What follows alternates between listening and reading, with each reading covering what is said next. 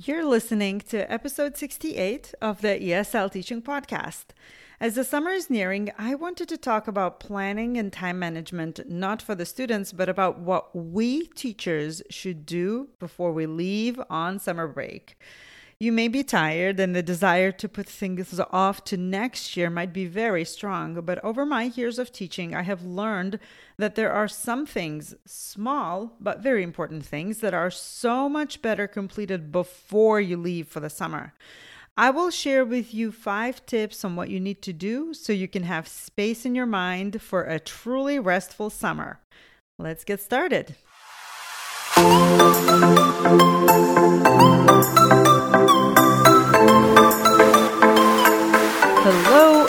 Welcome to the ESL Teaching Podcast. I'm your host, Ieva Groslis, otherwise known as Simply Ieva, and I am so thankful that you tuned in. I'm looking forward to sharing both my knowledge and experience on this podcast, as well as that of my fellow teachers. Hello, hello, everyone. The other day, I was thinking to myself, in my personal life, before I leave to go on any vacation, no matter how short or how long it is, I make sure that the house is clean, the laundry is done, and there's nothing that will smell bad by the time I come back. I like to come back to my home and feel like I have the time and space to ease back into the real life after vacation. And of course, there will always be laundry and grocery shopping to do, uh, but I won't have to clean up the messes from the past. So the same goes for our life at school. The school year is such a whirlwind that we don't have time to do everything we'd like to do. Maybe you have papers all over your desk. Maybe you have old posters and bulletin boards. And uh, what about those binders full of lessons you could have used back in October but forgot you had them? I do have a bit of a confession to make. I am a master procrastinator, and at the same time, like a true procrastinator, someone who works really well under pressure. And nothing gives you more pressure than those last days before the coveted break. The end of the school year can be exhausting, and it is so tempting to just say, I'm just going to do what's absolutely necessary and we'll deal with the rest later, whether during the month before school starts or during those first days back. But let me tell you, I don't recommend it. I always love this quote by Buddha Every morning we are born again, and what we do today is what matters most. I try to live by it as much as I can, the procrastinator me also. And I also think it is very transferable to so many areas of life, including your school year and your organization and your planning. It helps me remember that this school year is almost over and that next year is going to be different. It's going to be a new school year. Maybe a little bit same, but mostly different. And those different things will be important then. So today I have compiled a list of things you should do before you leave on your summer break.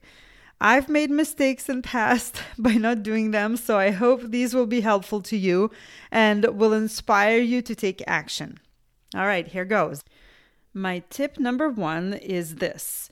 Your testing scores have likely arrived already. Now is the time to take care of the student rosters and write up those ILPs. So, if you don't know what an ILP is, I share more about it in episode 35, which is called What Are ILPs and What to Include in Them.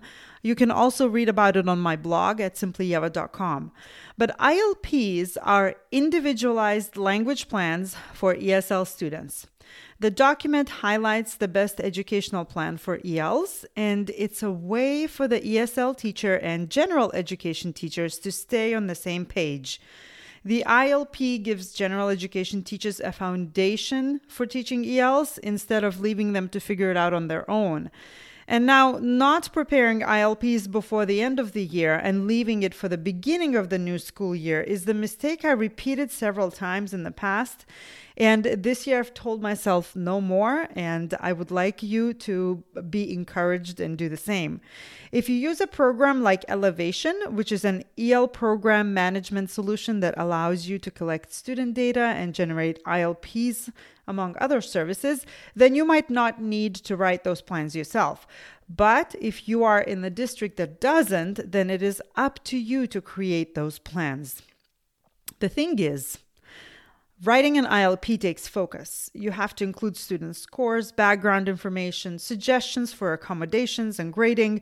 When you have a template, it is a bit easier. However, it takes time and energy, and if you have more students, it might not be a tempting way to finish up your year. But here's why you should do it now. First, your connection with your students is fresh, so your recommendations are more personalized. You have likely received scores recently, and it is easier to interpret them. Literally, no need for background building because your brain is still in school mode and doesn't have uh, to come back from the summer fuzz. And I promise you, there will be no time when you come back between professional development, lesson planning, new student screening, and so on. Just like in that quote, it will be a new day with new opportunities and challenges. So do now what you can. The second one is clean up your classroom. And you may be saying, but of course, Ieva, I always do.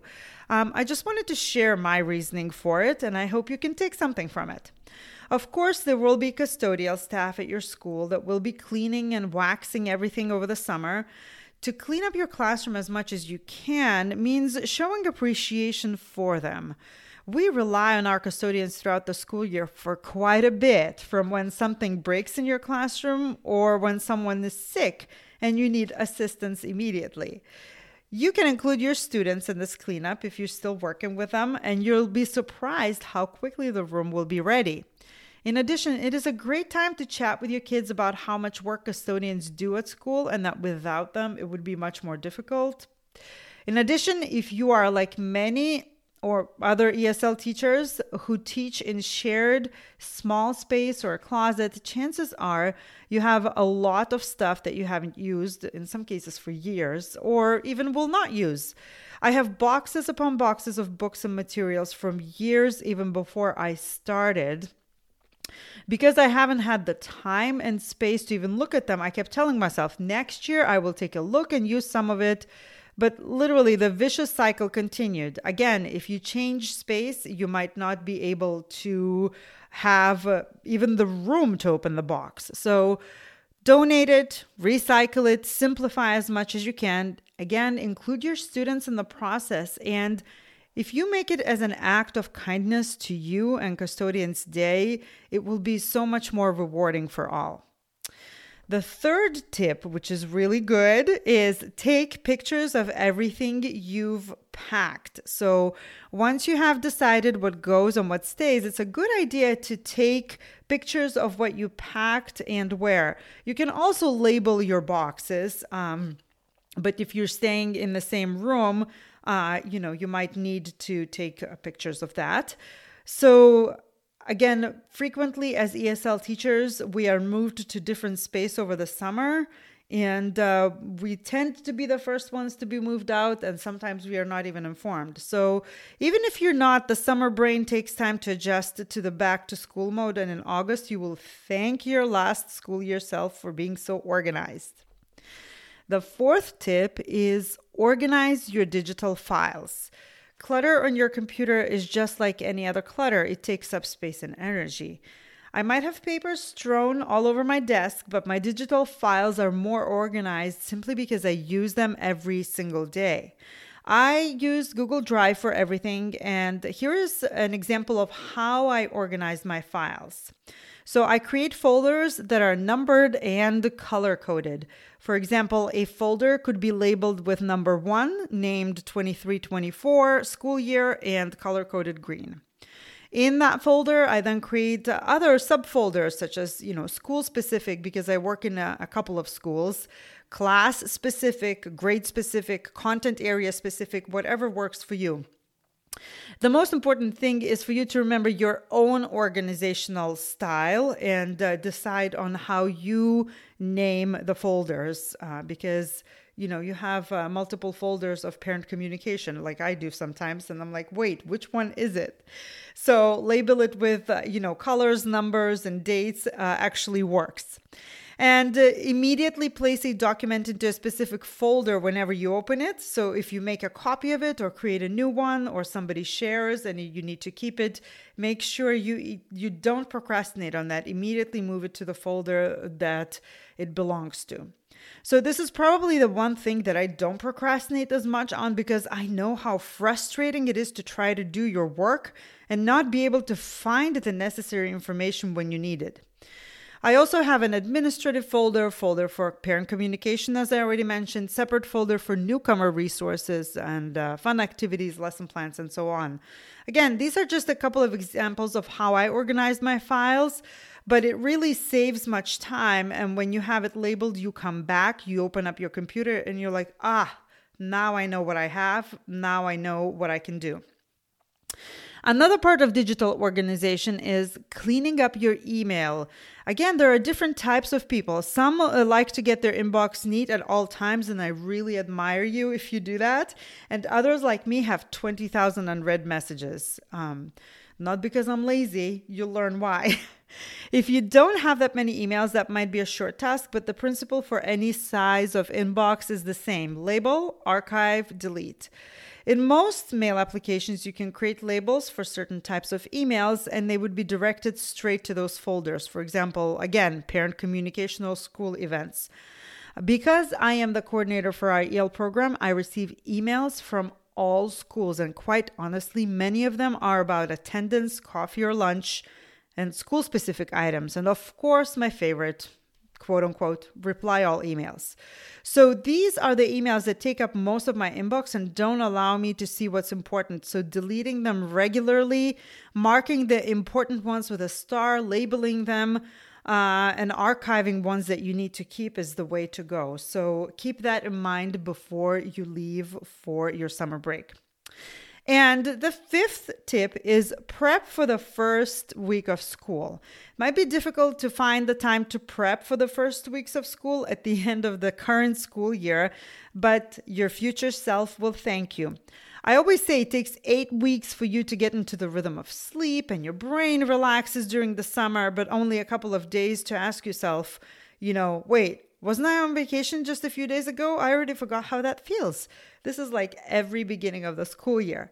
Uh, but summer brain is a thing. When you come back, you don't even know what's what for some time. So here's why you should prep for the first week of school and what you should do before you leave uh, the summer break. Again, I might be repeating myself, but your brain is still in the school mode, and it's so much easier to come up with teaching ideas. So take the moment and uh, use this opportunity to map out your first weeks. Now, don't overcomplicate it. Plan as if it was next week. You might want to include some icebreaker activities or brainstorm some of them in there, uh, both for returning groups and for those students who will be new. So, if you need some ideas, make sure to check out episode 33, where I talk about different icebreakers. Or if you don't have time to listen, you can just uh, glance on my blog. I also have a, a blog post about icebreaker activities. And then take note of books uh, and worksheets that you might need during that first week. Make the necessary copies and place them in the folder labeled first week lessons that way, when you come back, you know, you can either use them or you can update them, but at least something will be ready for you. Of course, as ESL teachers, we are in unique positions in that we work with the same students for several years and we get newcomers at any time of year. It is not always easy to plan ahead, but having an idea of how you'd like to connect with your students during that first week and what to teach those newcomers right away is truly helpful for when you get back. Now, if you want to get ahead on the, your planning, and plan out your first month of lessons with newcomers, join me for a two part lesson planning masterclass. You'll get my personal expertise in a two hour training where I teach you step by step how to successfully plan your first month of teaching ESL newcomers. And I will make sure that you walk away confident in your own abilities to take your students from zero English to feeling comfortable in their new school. Even more, you will receive a two hour professional development certificate and a year's worth scope and sequence to help you stay on track. So the masterclass is recorded. You can take it anytime at your own pace. To learn more about it, visit my website, simplyieva.com forward slash masterclass. Uh, that's S I M P L Y I E V A dot com forward slash masterclass and sign up. And that is all for now. Let us know what you thought of this episode. We always love to hear from our listeners. What would be your tips for things to do before you leave for the summer break? Send me a message on Instagram and let me know. Thank you for listening, and until next time.